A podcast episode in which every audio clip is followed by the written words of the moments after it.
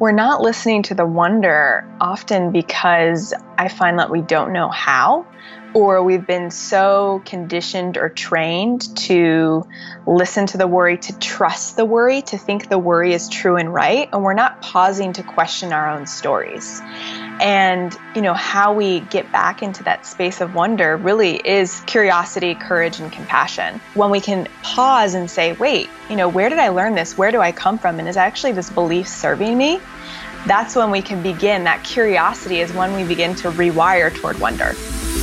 That's best-selling author Amber Rae, and this is episode 222 of Wellness Force Radio.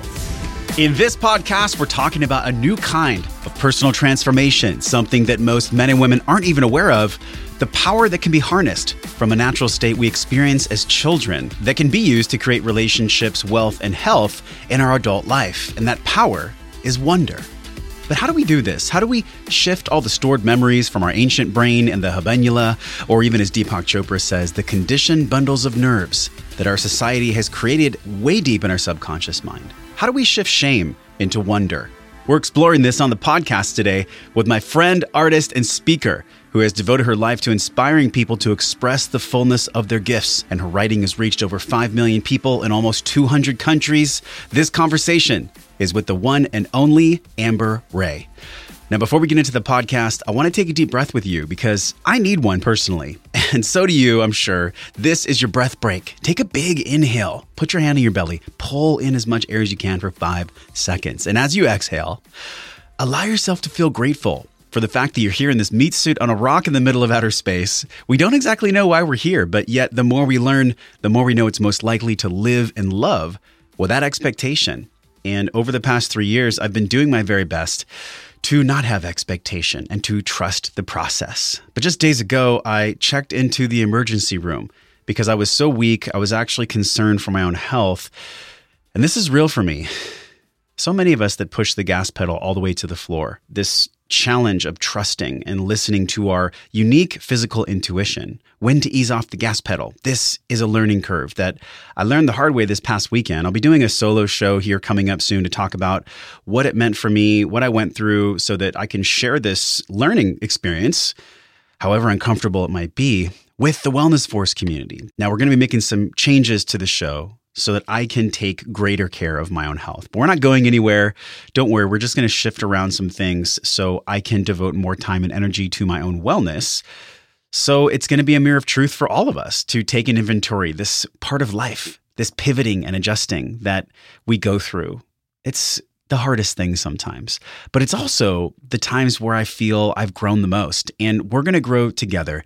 I'm just going to be freeing up some time so I can eat my own dog food and practice what I preach. But I want to thank you everyone and you listening for your messages on social media when I was in the emergency room. It just meant so much to me and I felt so much love from our community. So thank you. Now, before I forget, we are going to be giving away two free copies of Amber's insanely powerful book, Choose Wonder Over Worry Move Beyond Fear and Doubt to Unlock Your Full Potential. You can win a copy, one of two copies of this book. All you have to do is leave a review for the show and a random computer will choose your name and then we'll send you out the book in the mail next week. So tap on your phone right now, actually. You can be entered to win a free copy, one of two copies of Amber's book, Choose Wonder Over Worry, and hit the link that says review this podcast. You can also just go to wellnessforce.com forward slash review. Now, coming up, Amber talks to us about how we can go from worrying to rewiring our mind to wonder, her process of healing while struggling with her previous uses of alcohol and Adderall while working in the music industry, why this book almost actually didn't get written. The dangers of replacing negative thoughts with positive ones too fast without understanding why they're there in the first place. And we talk about a new concept on the show the danger of being what Amber calls the tone police, not allowing full expression to flow through. We also explore the practical things you'll be able to do as soon as you listen to the last words of the show. When you place down your phone, you can then shift shame into wonder through Amber's lessons. Show notes from today are at wellnessforce.com forward slash 222 episode 222. Let Amber know you heard her power and her voice here on Wellness Force Radio. Now, let's drop in with Amber Rae. So, the language in our lives so important, and I'm talking with Amber Rae today on the podcast. Amber, welcome to the show. Thank you. It's amazing to be here. You know what? This book, uh, it almost didn't get written. We're going to talk about why choose wonder over worry. But we have so many unique friends that have connected us and allowed us to really share this wisdom that you've cultivated.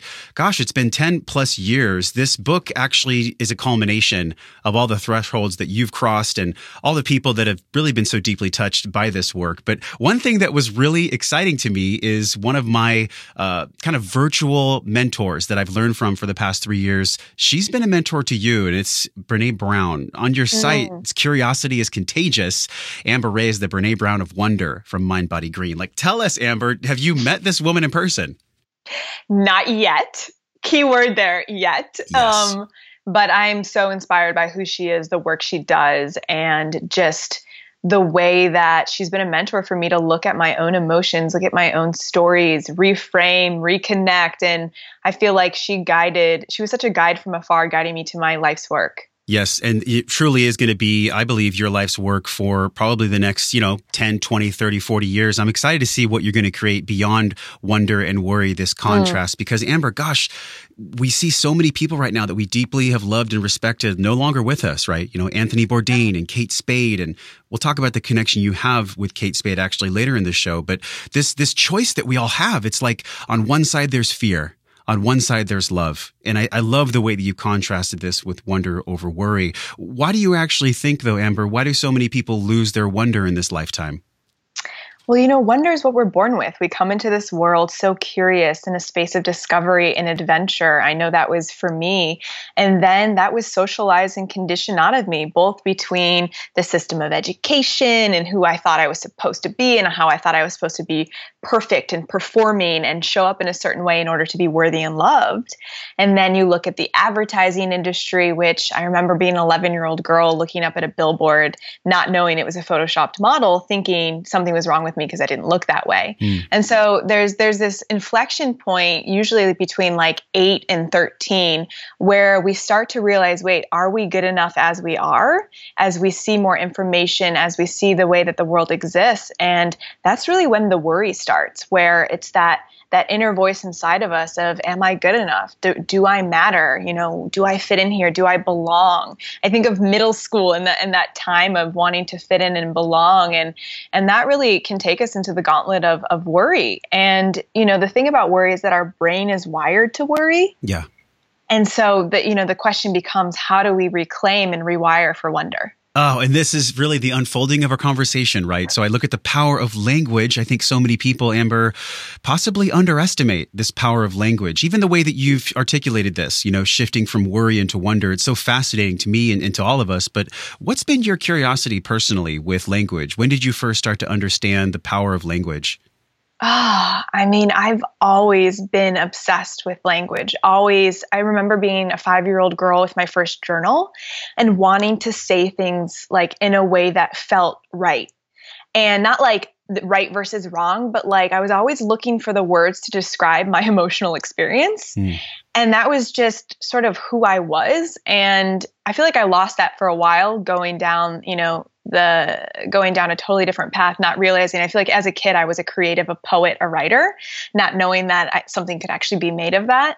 But that started really young for me, and and I think it, it was really pronounced. I had my my dad actually died in a car accident, and he well he got in a car accident when i was three and that led to a coma and it led to him being in a care center. He never f- fully regained his consciousness but he he passed away when i was 12 and when he passed away i remember looking for the words to describe my grief and looking for the words to describe my anger toward him for making bad decisions and not facing himself and looking for the words to also cultivate compassion. And so i think there were you know these few moments in my life where i was just always looking for the words Mm, this eternal search for expressing our deepest truth. And there's these exercises. Thank you so much, Amber, for sharing that with us. Cause like I had to take a deep breath. I don't even know what that would be like to, to lose someone in that way. And I think honestly, that's a testament to how powerful the words you've written truly are for people to understand. And I think about this threshold of losing someone through grief. Do you feel like when people go through an injury or when they lose someone, that's really when the worrying instead of the wonder actually starts to be imprinted? Yeah, I feel like grief can show up in so many ways. And I actually talk about grief. I, I love the concept of grief in the book because grief can be I had this project and it didn't work out. Or grief can be I really was counting on this person and they didn't show up for me. Or grief can be actually someone, you know, literally dying and transitioning and leaving our life forever. And so grief can happen in small and big ways, but it definitely, you know, marks a scar on our heart, particularly if we don't have the tools to understand it or process it or sit with it or allow it to transform. Yeah, but this is real for so many people, and they don't take the edu- the educated approach like you have. Um, a lot of people fall into traps, right? Addiction and drugs, and this is what we see with so many leaders, especially people in the music industry. I know you were in advertising and digital for quite some time. You had your own path with this, and I'd love if you're willing to share how Adderall and alcohol played a role in you now becoming this leader that can speak from a place of deep truth. What actually was going on in that healing time with the alcohol and the Adderall? Totally. So I don't actually think I processed the grief of my father and the absence of him until I was in my mid 20s. And, you know, I had this moment. I was 12 years old. I got the news of his death. And at this point, my mom had remarried. And so I had a stepfather. And I've actually never shared this part of the story, but for some reason, I'm feeling compelled right now. Um, and so he was wanting to play the father. And it, I was grappling on the inside with someone who, like, wanted to be this person, but there was the absence of the real person. And then you know he had his own insecurities around um, allowing you know he wanted to be that figure so badly that there was almost um, grief and anxiety about me really owning that grief because i thought it would hurt them and hurt mm. him. And so you know i almost felt like i wasn't allowed to process it like it wasn't safe. And so that i feel like culminated for me in eating disorders and you know wanting to look perfect wanting to control everything. Typically people with eating disorders it's because they're really they feel a, lack of control. And so i felt this lack of control wanting to control. And this really culminated you know at the same time i was like perfectionist eating disorders but killing it academically. And you know 4.0 wanting to make strides in in my career and this led me to work with apple and work with major brands and popping adderall to get more done. I then moved into the world of silicon valley where it was all about more better faster. And you know what i can say now is that i realize i had this father size hole in my heart. And i was trying to fill that with validation and approval, particularly from men. And so I was drawn to the world of tech because I thought there I would be approved by men. Adderall was a way for me to perform better and also stay thin, which I thought would win me more validation from men. Mm. It was this like really, you know, cyclical process. And it wasn't until that led to this full blown on the floor of my apartment, panicking, shaking, um, with my Adderall racing heart beating out of my chest that I realized, whoa, how did I get here? Oh my gosh, Amber, I remember reading your book. You said that Adderall almost killed you. Yeah. Was it in that moment? Like, did you actually feel, oh my gosh, I'm going to die? I, thought I, I, literally thought I was going to die, and I had this like slight seizure moment um, as a side effect of the Adderall, and the and, and I didn't need Adderall. I didn't have attention deficit disorder. I was just a high achiever who wanted to do more, who lied to a psych- psychiatrist to get a prescription, and so it was like I, w- I was desperate. That's how desperate I was. But when I was opening the bottle of Adderall, I wasn't opening it to like. I was opening it. It was like I was popping approval and thinking that that was the way to approval and love. Mm.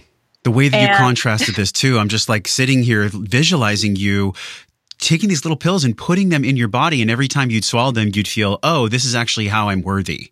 Exactly. Exactly. I was literally like thinking I was popping self-worth, but it couldn't have been, you know, could have been the opposite. And that's and that's when I had that was one of my big aha moments because I realized, holy shit, I'm actually following in the footsteps of my dad even though because he was this brilliant singer songwriter he was following his dream. His band was called dreamer to nashville and he you know wanted to be this music star. And he was also a brilliant businessman. My mom said he was the smartest man she's ever met and most like charismatic and brilliant.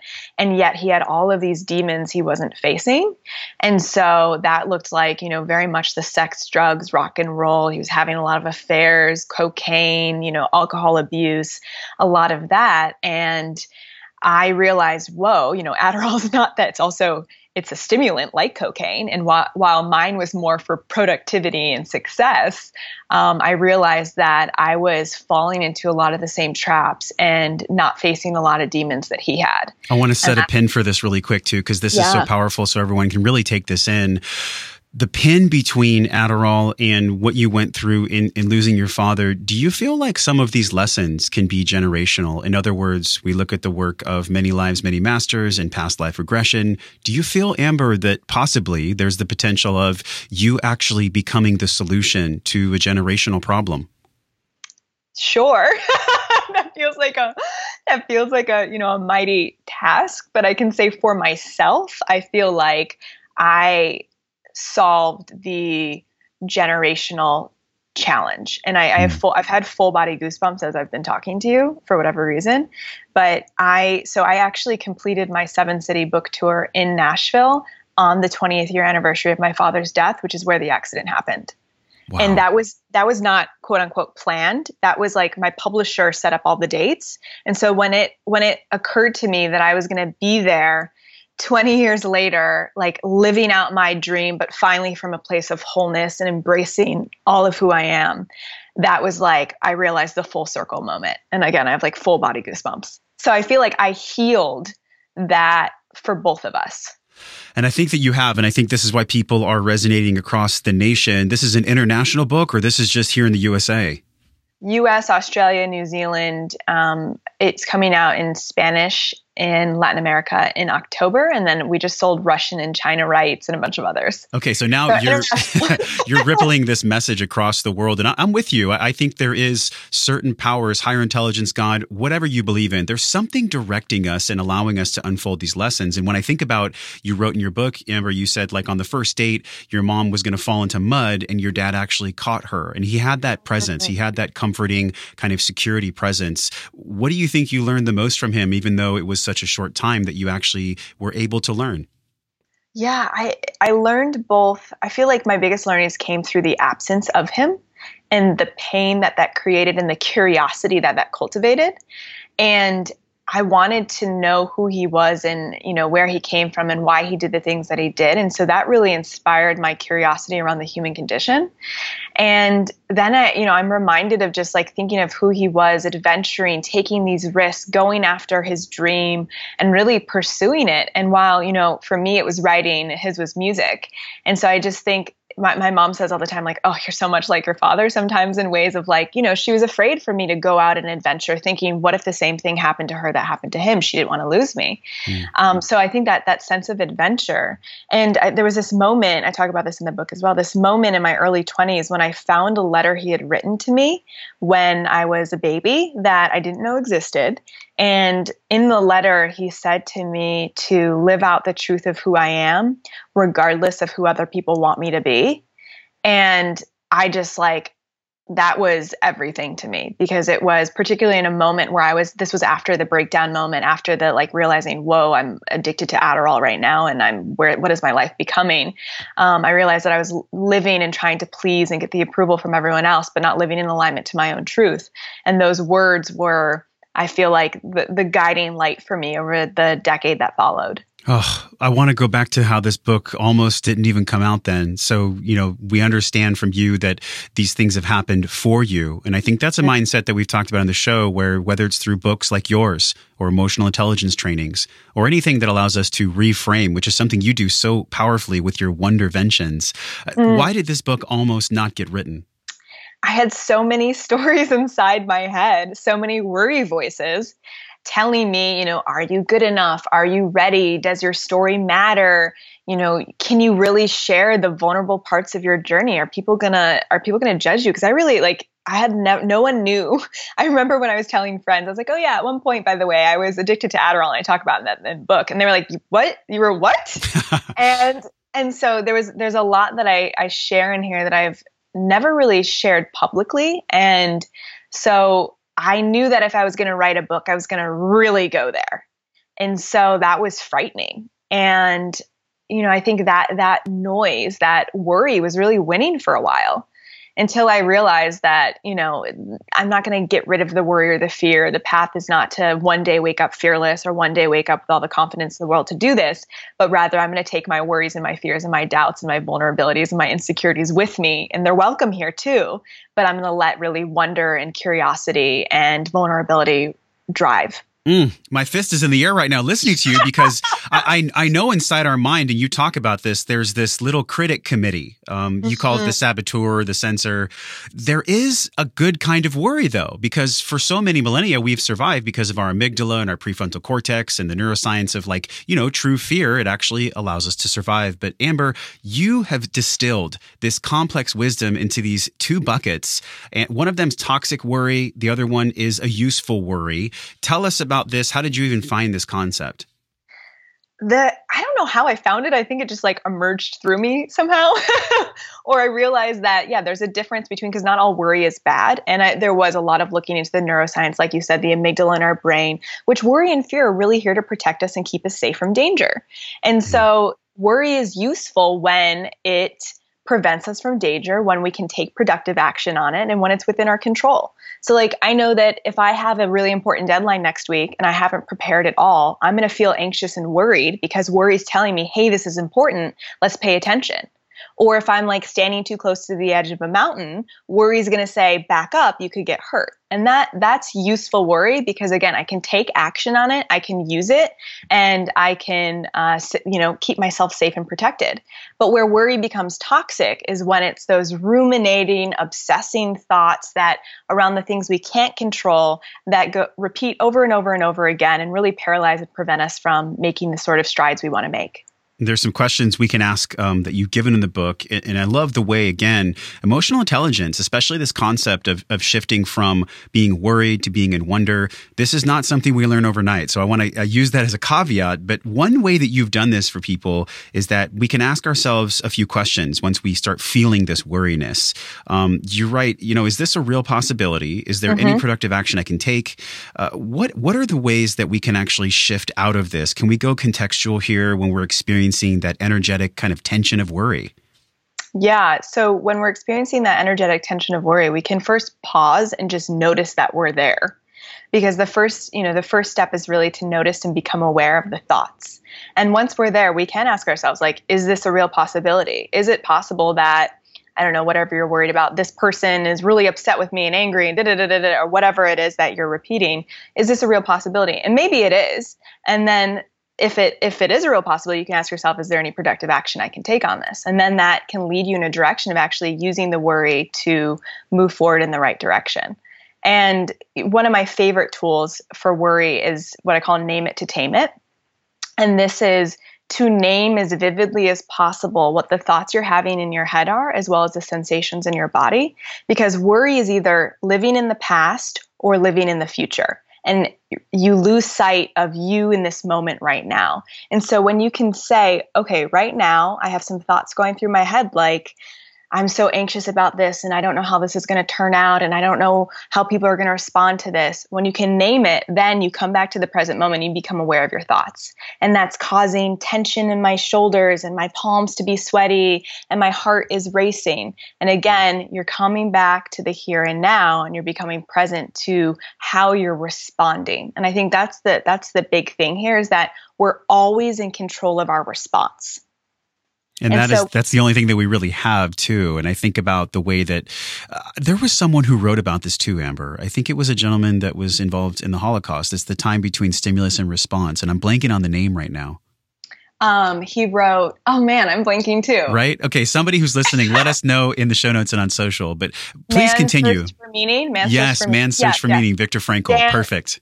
But yeah, we all we have is our response. And so when we can slow down enough to see how we're already reacting and slow down that space, then we can say, wait, how do I want to respond here? Is this something I can control? If it's not what I can control, how do I want to respond? And just slowing down enough, slowing down enough to mm. to notice that and have that space, we can choose a wiser response. I want to ask a curious question. This is Sure. a theme that repeats in your book. These feelings that we have, and and we'll talk about a concept you have, which is actually giving ourselves permission to feel them. But where do you think, Amber, these feelings even come from? Or is that something we don't even need to know as to why the feelings even exist in the first place? You know, it's it's funny the the study of emotions. I remember I was like googling and also talking with neuroscientists and different psychotherapists. People were like, "We don't fully know where emotions come from." Yes. Right? We know that like our brain is involved for sure, but like we don't always we we don't have and there's not enough research around the emotions, which I find so interesting and I think it's even more curious because I think there of course is the science of it and I, I love the also mystery of it as well. Mm. And actually, there was this reminds me there's a Greek religion called Hel- Hellenism, and they believed many, many, many years ago that emotions were visitors. So emotion would come to visit you. Maybe anxiety was visiting right now, and then your your job was to feel it and let it go. And so it's like, oh, anger is hanging out today. So I'm just gonna feel anger, understand why anger's here, understand why it, it or how it wants to be expressed, and then I'm gonna release it and let it go. Or anxiety is visiting me right now. It's just here for a little while. Maybe it has a message for me. Let me get curious about this message, and then I'm gonna let it go.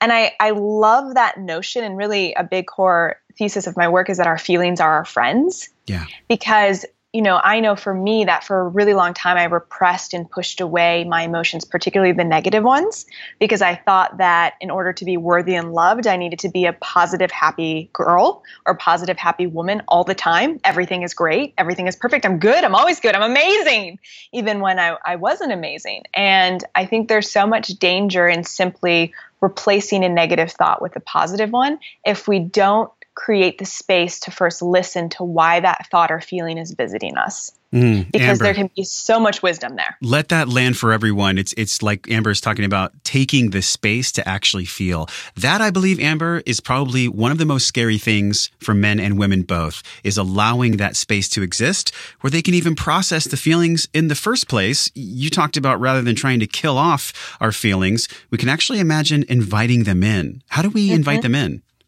Inviting them in for tea. This actually comes from a, a rumi poem. And we we invite them in. First the reason i find is that why people are so often afraid to create that space to feel is because they think that the feeling is going to overcome them never go away and stay forever. Hmm. and so i feel like just even first becoming aware that again this is a visitor. It's here. It's temporary and it's okay. And i am human and i feel things just like everyone else. So you're not alone. You're not the only person feeling the way that you're feeling, and it's not going to stay forever. Those two sort of thoughts also, I think, are I always think are, are a helpful frame when entering the space to feel. And really, for me, this is where curiosity can be so powerful, or wonder can be so powerful, which is, you know, let's say that I'm really angered and outraged by something. I can sit down and for me, my preferred format is pulling out pen and paper or a journal, and I'll literally write at the top, like, hey, anger, I see you. I see you're here right now. What is it that you want me to know?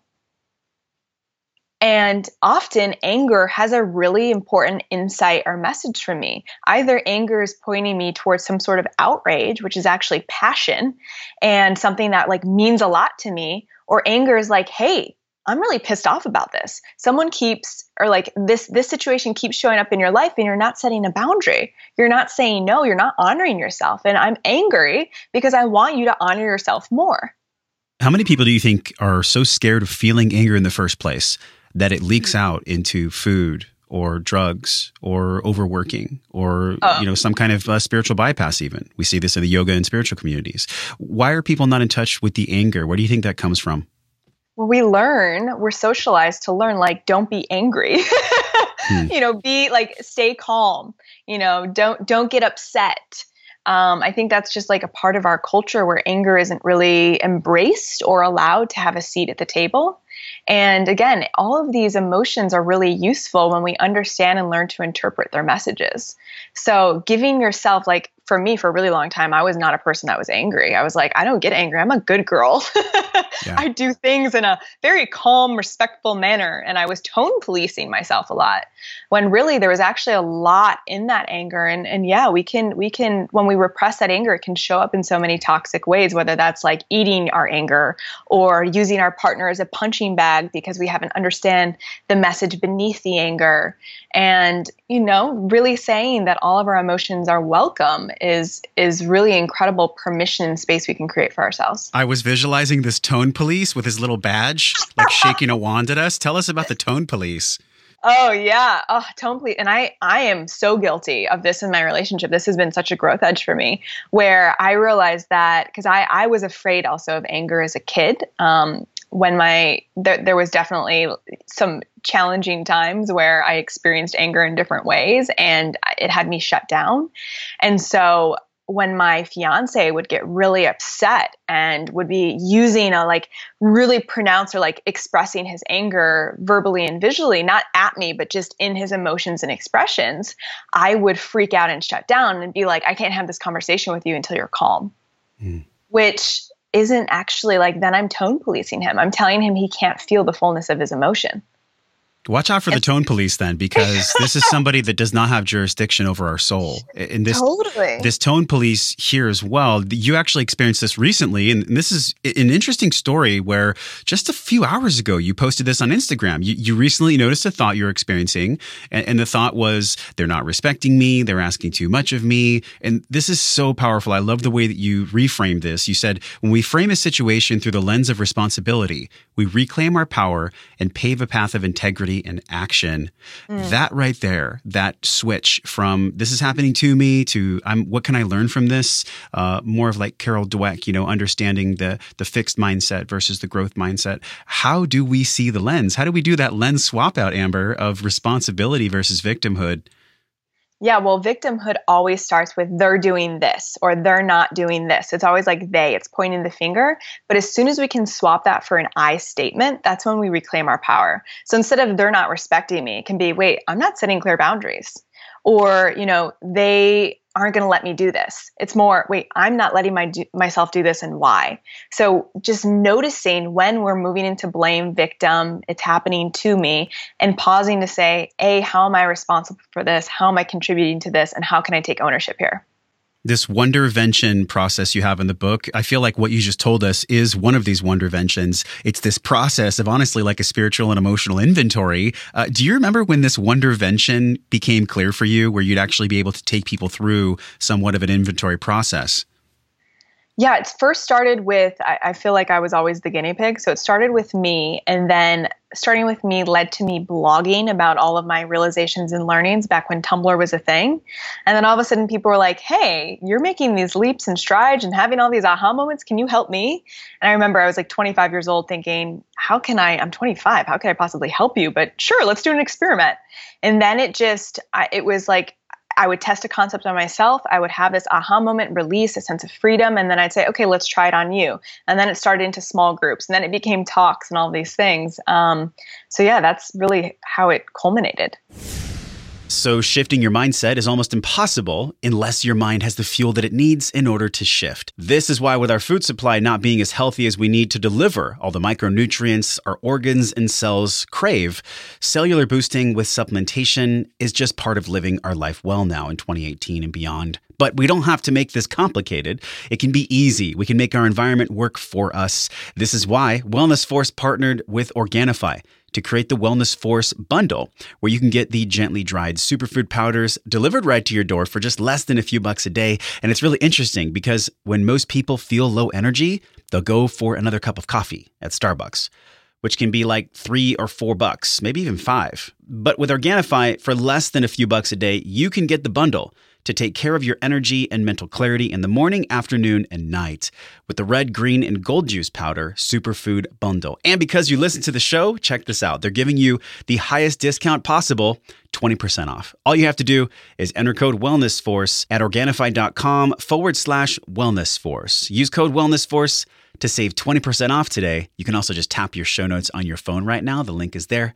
Order up some more energy and save some money too. Organifi.com forward slash wellness force. The reason as to why we don't actually listen to the wonder. I love your personality and your brain because you use curiosity to feel your way. I'm the same way. And, and what comes up for me is possibly a question that may not even have an answer. But why do we not listen to the wonder? You talked about why we kind of get pulled into the ancient brain with the worry. Why do you think, let's say we get rid of the worry and we're just focusing on only the wonder? What's going on as to why we're not actually listening to the wonder? We're not listening to the wonder often because I find that we don't know how, or we've been so conditioned or trained to listen to the worry, to trust the worry, to think the worry is true and right, and we're not pausing to question our own stories.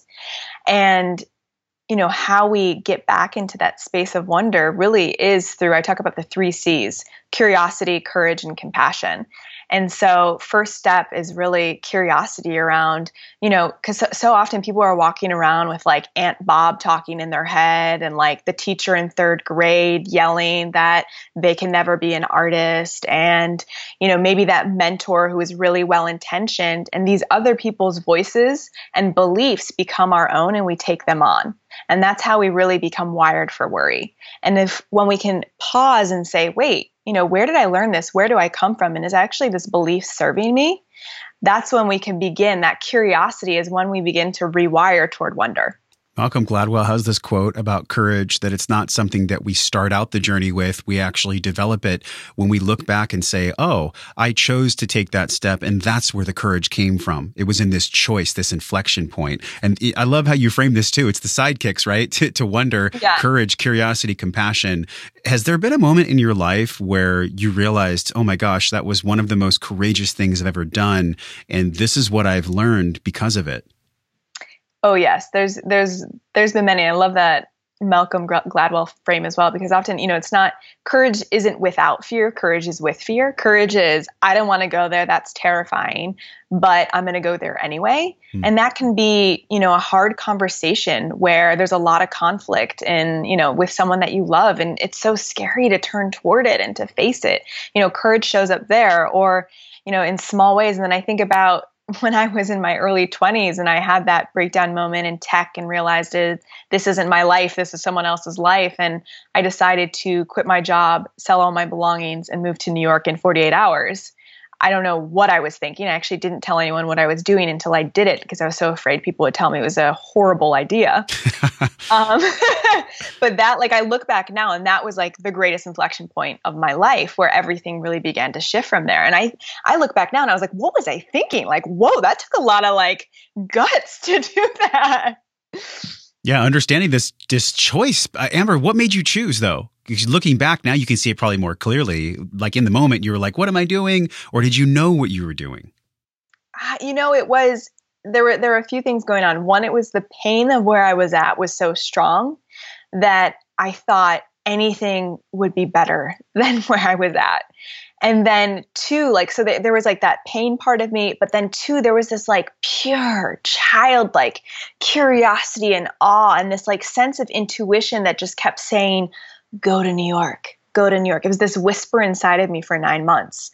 And I didn't know why I should go to New York. I'd actually never been to New York, but at the same time, it was that knowing. It was that, you know, Joseph Campbell call to adventure. This is the direction. You know, maybe New York isn't the answer forever, but there's something there. There's a part of yourself to discover there and go. Mm. And so it was both like pain of, I don't want to do this anymore, and then just like childlike curiosity of what was possible.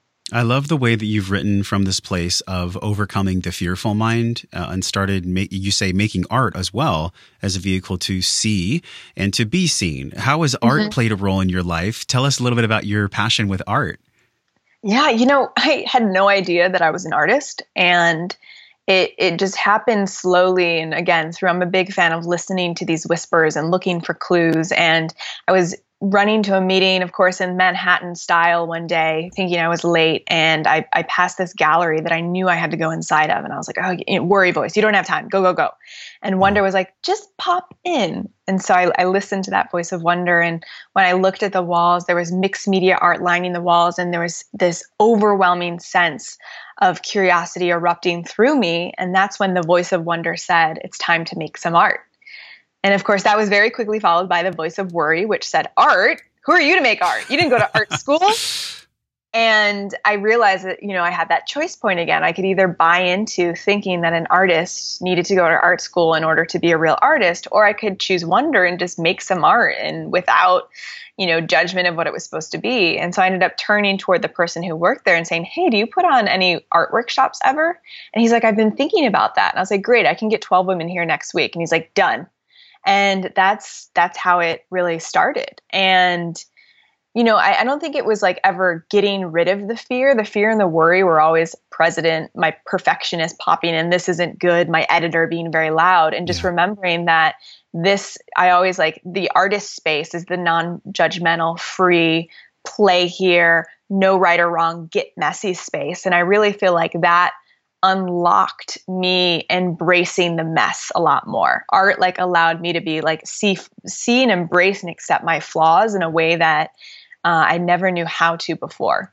And now you've created this the world we want dot is this interactive public art. This is cities across the globe. Like this is mm-hmm. this is a movement that's growing. And I love this question, Amber. What world do you want to live in? Let that mm-hmm. land for a moment, everyone. Like, what is the world you want to live in? What is this? Is the global movement? Uh, how do you see this growing?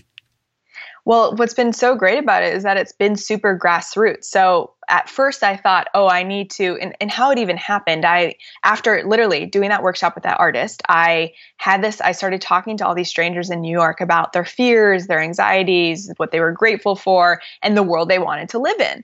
And I ended up having so many meaningful conversations that it occurred to me that why aren't we having more of these meaningful conversations in public spaces? And then I was walking around my neighborhood in Dumbo and saw that an art festival was happening in three weeks. And I was like, I must be a part of this. And so I ended up emailing the woman in charge, almost didn't email her because applications had closed three months prior. And my worry voice was like, this is really rude and offensive for you to think that they're going to give you space. But ended up putting together this pitch and she loved the idea. And so it went live first in Dumbo. It's this like 60 foot long chalkboard wall that both, what is the world you want to live in? And then the second question, and how will you create that world? Because I think that that personal responsibility piece is so important. And then after that went live, um, so many people from around the world, whether it was like Israel and Palestine or Perth, Australia or Appleton, Wisconsin, or all these random places, wanted me to bring it to their community. And I had the insight that I don't know the people of Appleton, Wisconsin like the woman from Appleton, Wisconsin does. I don't know the people of Palestine like the man in Palestine does. So, what if I was able to create the playbook for them to become the artists too and to become the catalyst for their community? And so, we really took that grassroots approach and enabled anyone in their community who could find a space and build the wall. It's really easy to build to create it. And, you know, it's been remarkable because so Chicago went live um, like a month after the Dumbo one, and those two women are now full time artists who wow. were like in completely different fields before but it was like the permission slip and like project that catapulted them to really step into art Oh, it's like the permission slip, the golden ticket, Willy Wonka's live and inside of us. And I think yeah. the way that this art is unfolding for you, it's the exact opposite of the suffering. Because one of the things I loved in your book, it's page 170 for everyone that's going to get the book. By the way, if you're already inspired by what Amber is talking about, go to wellnessforce.com forward slash radio. We're going to have two books that we're going to give you. All you have to do Yay. is just leave a review on Amazon for Choose Wonder Over Worry. But Amber, page 170, you said more often than not, I noticed that we're afraid to lose our suffering because we're afraid to lose our excuses. It's easier to hold on to pain as a reason for why we're concealing our gifts, playing small, and not going after the kind of life we want to be living. It's really this ticket to let go of the suffering. Eh, can you contrast how we're actually using the ego to hide behind the suffering? Oh, totally. I mean, you know, anyone sitting around playing small, coming up with all the reasons for why they can't go after the thing that they're doing is they're choosing they're choosing suffering because it's scary. It's easier to make excuses and to suffer than it is to have the courage to go out there and express your gifts. And, you know, watching my you know my dad let his art take him to the grave because of his own suffering i really vowed to let play and joy and curiosity be at the center of what inspired me to create and you know it's again it's always it's always a choice point and for me it's all around saying the container for me as an artist is this this is a non judgmental space to get messy, to play, to see what wants to emerge. No good or bad, no right or wrong. Let's just see what's possible. And when I set that intention with myself, it just completely shifts like my editor stays quiet and it completely shifts what i'm able to create and step into i want to ask a really challenging question for you. I want to play kind of devil's advocate. We see leaders in our world you know like gary vaynerchuk and you know hustle baby grind get after it. Because you know unless you put in the work and bleed at your eyeballs you're not going to succeed. And then we also know based on the work of gay hendricks and everyone else that's really got a voice we can trust in the spiritual and personal development world that we don't actually have to suffer the entire time. We can enjoy the process, trust the process, something you told me before we even recorded. How have you tactically allowed your nervous system, your heart, your spirit to trust the process and not be in this suffering mode? Well, I think it first came with the realization that there's enough suffering in the world, and suffering is inevitable in creating anything, but it's like not choosing more suffering. Like, I totally get Gary Vee's go after it, hustle, make it happen. Like, and I think, you know, there there is benefit to that hyper masculine, go, go, go, get it done, make it happen um, way of being. For me, that just never had me thrive or feel the way that I wanted to feel. And, and so, like, very tactically, how the shift that happened for me is that I was always focusing before on the results I wanted to create versus how I wanted to feel in the process of creating those results. And when I focused on feelings, like I want to feel expansive, aligned, connective, like a vessel for expression, I want to feel free. When I focused on the feelings, I then oriented the way I invested my time around those feelings. So, like in this book journey over the last year and a half, which, you know, there are many points of like fear and worry and concern and, and even in suffering, I could pause and say, wait, how do I want to feel right now? And what can I do to feel that way? Uh, it's this perfectly imperfect practice, Amber. I remember texting you. We had to reschedule three times to record today, which is which is why it's so beautiful, actually, because you were experiencing the exact lessons that you write to everyone else about when you're on the book tour, when you're traveling. Like these old kind of messages probably pop up from time to time. Is it just that we commit to how we actually want to feel? I love this in the process of creating instead of the end result. Is that kind of the recipe for self love, for everything else that we truly want to feel? Yeah, for me, feelings are are the the way forward because you know we can't control the outcomes, but we can control how we show up every day and how we do the things that have us feel the way we want to feel because success is ultimately, you know, a desired feeling. And if we realize that, you know, the reason we want to be successful is because we want to feel a certain way, we can just get clear on how we actually want to feel and what will make us feel that way. You're bringing a message to mind for all of us around the essence of the feeling. I remember we had Ryan Yakomi on the show talking about money. You know, money, Amber, I believe, is one of the biggest stressors for most people mm. that is mm-hmm. handed down from generation to generation that floods our prefrontal cortex with blood and allows us to not even step into our wonder at all. Has money played a role in your life? And, and for people that are listening, how do they shift out of that tension and worry around money? That's a big question. I don't even, we could probably do an entire podcast on that question. yeah. I mean, it's interesting because when I took that leap from San Francisco to New York, I had thousand dollars in my bank account, and I didn't have you know pe- many people I could turn toward and borrow money from. Um, but for me, uh, what Amit Gupta, he was the one who was that last spark of inspiration for me to really follow and go to New York. He said, "You having a thousand dollars in your bank account makes a better story."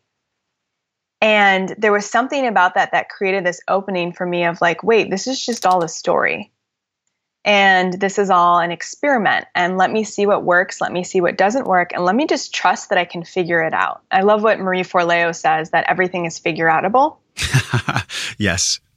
And you know there were moments when i was in new york and had negative $3.24 i think the important distinction was that the money in my bank account was not a reflection of my self-worth.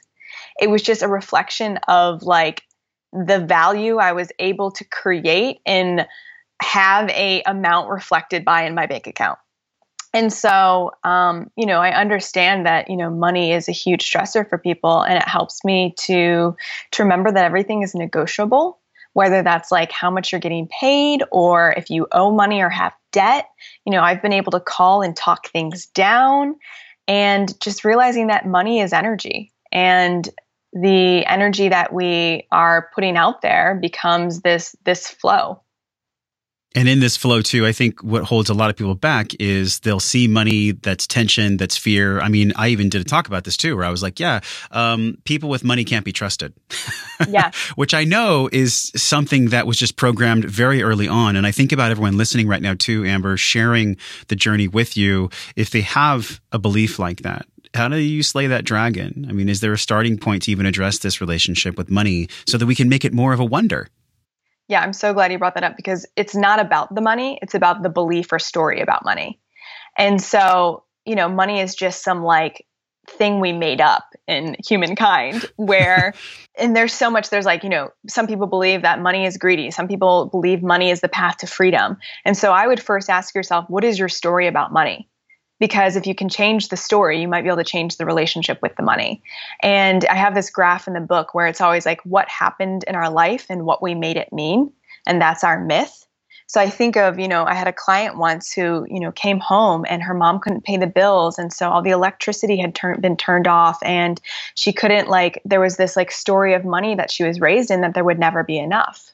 And it wasn't until that she was able to question that story and say, yes, that was my mom's reality, but that doesn't have to be my reality because I can create enough and I am abundant. And here's the story of money that I actually want to live into. So, first, it was like getting to the root of the story that she had bought into and believed, and then realizing that in her life she could create a different narrative. Mm.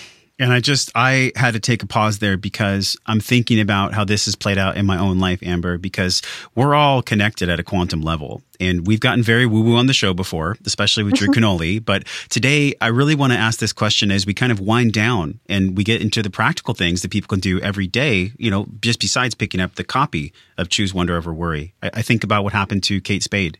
And mm. you gave a talk there in December 2016. And we know that she's no longer with us. And I think about this conversation that you say, you know, our emotions will not harm us, but staying silent about them could. This mm. is why safe spaces for honest dialogue are so key. This must have been a very emotional moment for you when you heard about this because, you know, just a few years back, not even not even too long actually, you were on the stage. And, and I love what's behind you. You said choose 1% more wonder than worry. Can you tell us how you felt and and how this even rings more powerful for you today when you heard about that news? Yeah, I was absolutely devastated. And also, I feel like so many really shocked and surprised. I actually read yesterday that her father, I believe, talked to her on the day that she committed suicide. And she was planning a trip and telling him, like, how colorful her life was. And then, you know, hours later. And so, you know, I can't pretend to know Kate or what was going on, but I can I can I can tie it to a trend I see, which is this inability to express how we're really feeling with the people close to us who can support us and hold space and guide us through whatever we're feeling and know that we're human and okay. And I actually I went back to Kate Spade, I think it was a week or two ago and um, went back to really create that container at their company to say like let's talk about the feelings. Let's normalize the feelings. Like it's okay if you feel anxious sometimes. It's okay if you experience envy and comparison. It's okay if you know you're you're feeling angry about something. Let's just hold this container and and talk about it. Because again it's it's that silence that can kill us and keep so many of us stuck. And so you know i think for for people going forward your feelings are um, what unite you with every other human being on this planet. It's not what separates you. And knowing that you can share, whether that safe space is with a trusted friend or that safe space is where a, th- a therapist or whether that safe space is a, a women's or men's group that you find, you know, find that space for yourself to really express the fullness of, of what you're feeling and where you are. And I think about the dichotomy, you know, the opposite of depression, it's expression. It's, oh, it's yes. speaking our truth, which is something you give people tools for in the book. I want to ask you just a few definitions as we wrap the show today. God, I've loved connecting with you so much because this really wondering about what's possible in life, it's just so much more juicy than the worry. And mm-hmm. this isn't the golden ticket, but you've definitely given people some things where they can start on the golden path. Uh, five definitions here, and you don't have to go too deep unless you feel called, go for it. Uh, the first one is compassion. How would you define compassion? Compassion is remembering that we're all doing the best that we can. And compassion is saying to yourself, I'm human, I'm loved, I'm worthy, I'm enough, regardless of what happens. Do you feel that compassion is most powerful and, and really helps the most people in the place of someone being hurt? Absolutely. I feel like if someone's hurting, when we can have compassion for them, when we can really meet them where they are without trying to change them and have empathy for for what they're going through, then that makes all the difference. People just want to feel seen. Mm. Which leads to the next question. You know, this self love definition, it's pretty prevalent in our industries, Amber. You know, self love, self care. What is your take? I mean, how would you define self love? Self love is loving every part of me even the trickier, messier parts that I sometimes don't want to love, and allowing that to have a seat at the table of my heart. I don't know if you've said that exact phrase before, but that gave me chills. Like if you said that exact sentence before, that's so good. Thank you. Physical intelligence is the intersection of emotional intelligence, which really unlocks our connection to spirit. This is what we talk about on the show so much, Amber. What is a physical intelligence practice that you're leaning into right now? It could be anything from eating, moving, sleeping, meditation. How are you taking care of your physical intelligence right now? My, I'd say the biggest go to for me is journaling and just I wake up and I have this practice. I wake up and grabbing my phone. I wake up and grab my journal, and I just, uh, like you said, I love what you said. The opposite of dep- depression is expression. And the journal is for me to express all the things that need to be said, all the things that are in my space, all the things that I'm thinking about and dreaming about and wondering about, as well as worrying about, and allow everything to have space to be expressed. I love that you took an emotional intelligence practice and you made it physical because the pen to paper, it's such a big deal. You know, typing is, is just not the same, right? Well, we literally tap into a different part of our brain when we use pen and paper. We're able to access more, go deeper. Neuroscience has shown this. And so, you know, sitting in front of the computer, the screen, there's a there's a different energy. And so I so encourage the practice of pen and paper because I feel like it'll really guide you deeper and deeper into who you are. The emotional intelligence, which gosh, I mean really this is your specialty with wonder over worry. Is there a practice for emotional health that you're currently in? Is there an edge you're leaning into around your thoughts, your feelings, or your actions? So, my favorite one that's a little unorthodox is to name and create characters out of my emotions. And so like my inner perfectionist her name is grace and she's a 30 something british woman who hails from london and she wants everything in a very neat and perfect tidy box. Hello grace. Hello grace. Grace is now on the show. No but by having grace knowing that she has short blonde hair she lives in london and she's this perfectionist when she shows up i can say hey grace like i see you hanging out around here while i'm writing this article criticizing every other sentence. Like what's up? Why are you here and there's so much like when we can create space and distance from noise inside of our head to actually a character that we can have a dialogue with, then we can actually move through the conflict rather than just pushing it away. So I, love the concept of nonviolent communication because nonviolent communication shows us these different techniques to like calm conflict with other people. But this is a way to have nonviolent communication with ourselves to like create so like I have anxious Annie that shows up around certain things. I have Mama Jenny who's actually a big cheerleader. And because I've characterized different emotions and can dialogue with them, I'm able to resolve things and move through things and r- create boundaries with them. So like sometimes with Grace I'd be like, "Hey, listen, I know you want to create a really high quality piece of work, but I need you to go get a massage for 30 minutes and maybe I'll invite you into the editing process." And you actually physically have a dialogue with this person with Grace. Oh yeah. Amber, I've so enjoyed this. You know, the last question that is the signature question. It's it's what you've been through these thresholds of growth and reframing and using language and all the things we've explored on today's show. How do you see wellness? What is your definition of wellness? Mm. My definition of wellness is ooh. My definition of wellness is is embracing all of who you are and allowing all of you to be present. I gave that some space because that was so succinct and so true. AmberRae.com is where people can go to learn more about you. Obviously, we're going to link the book in the show notes. Choose wonder over worry, move beyond fear and doubt to unlock your full potential. I just want to pause for a breath and a moment to acknowledge the voice of truth of this discovery of our own unique truth that you really are, you know, across the wellness and personal development worlds. Thank you so much for what you do, the path you've chosen to walk. I know it has not been easy, but God, you are just shining and giving us you know, really a reason to do the same. Mm, thank you. This I've so enjoyed this.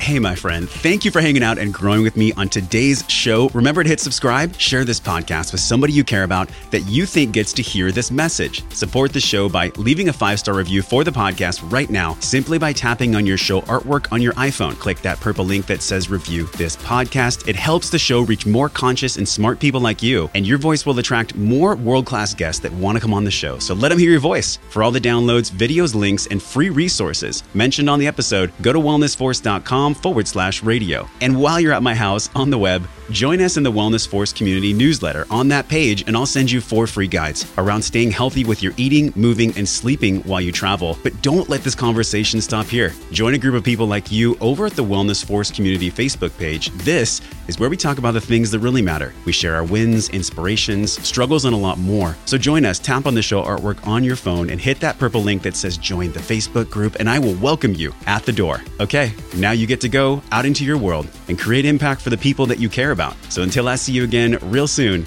I'm wishing you love and wellness.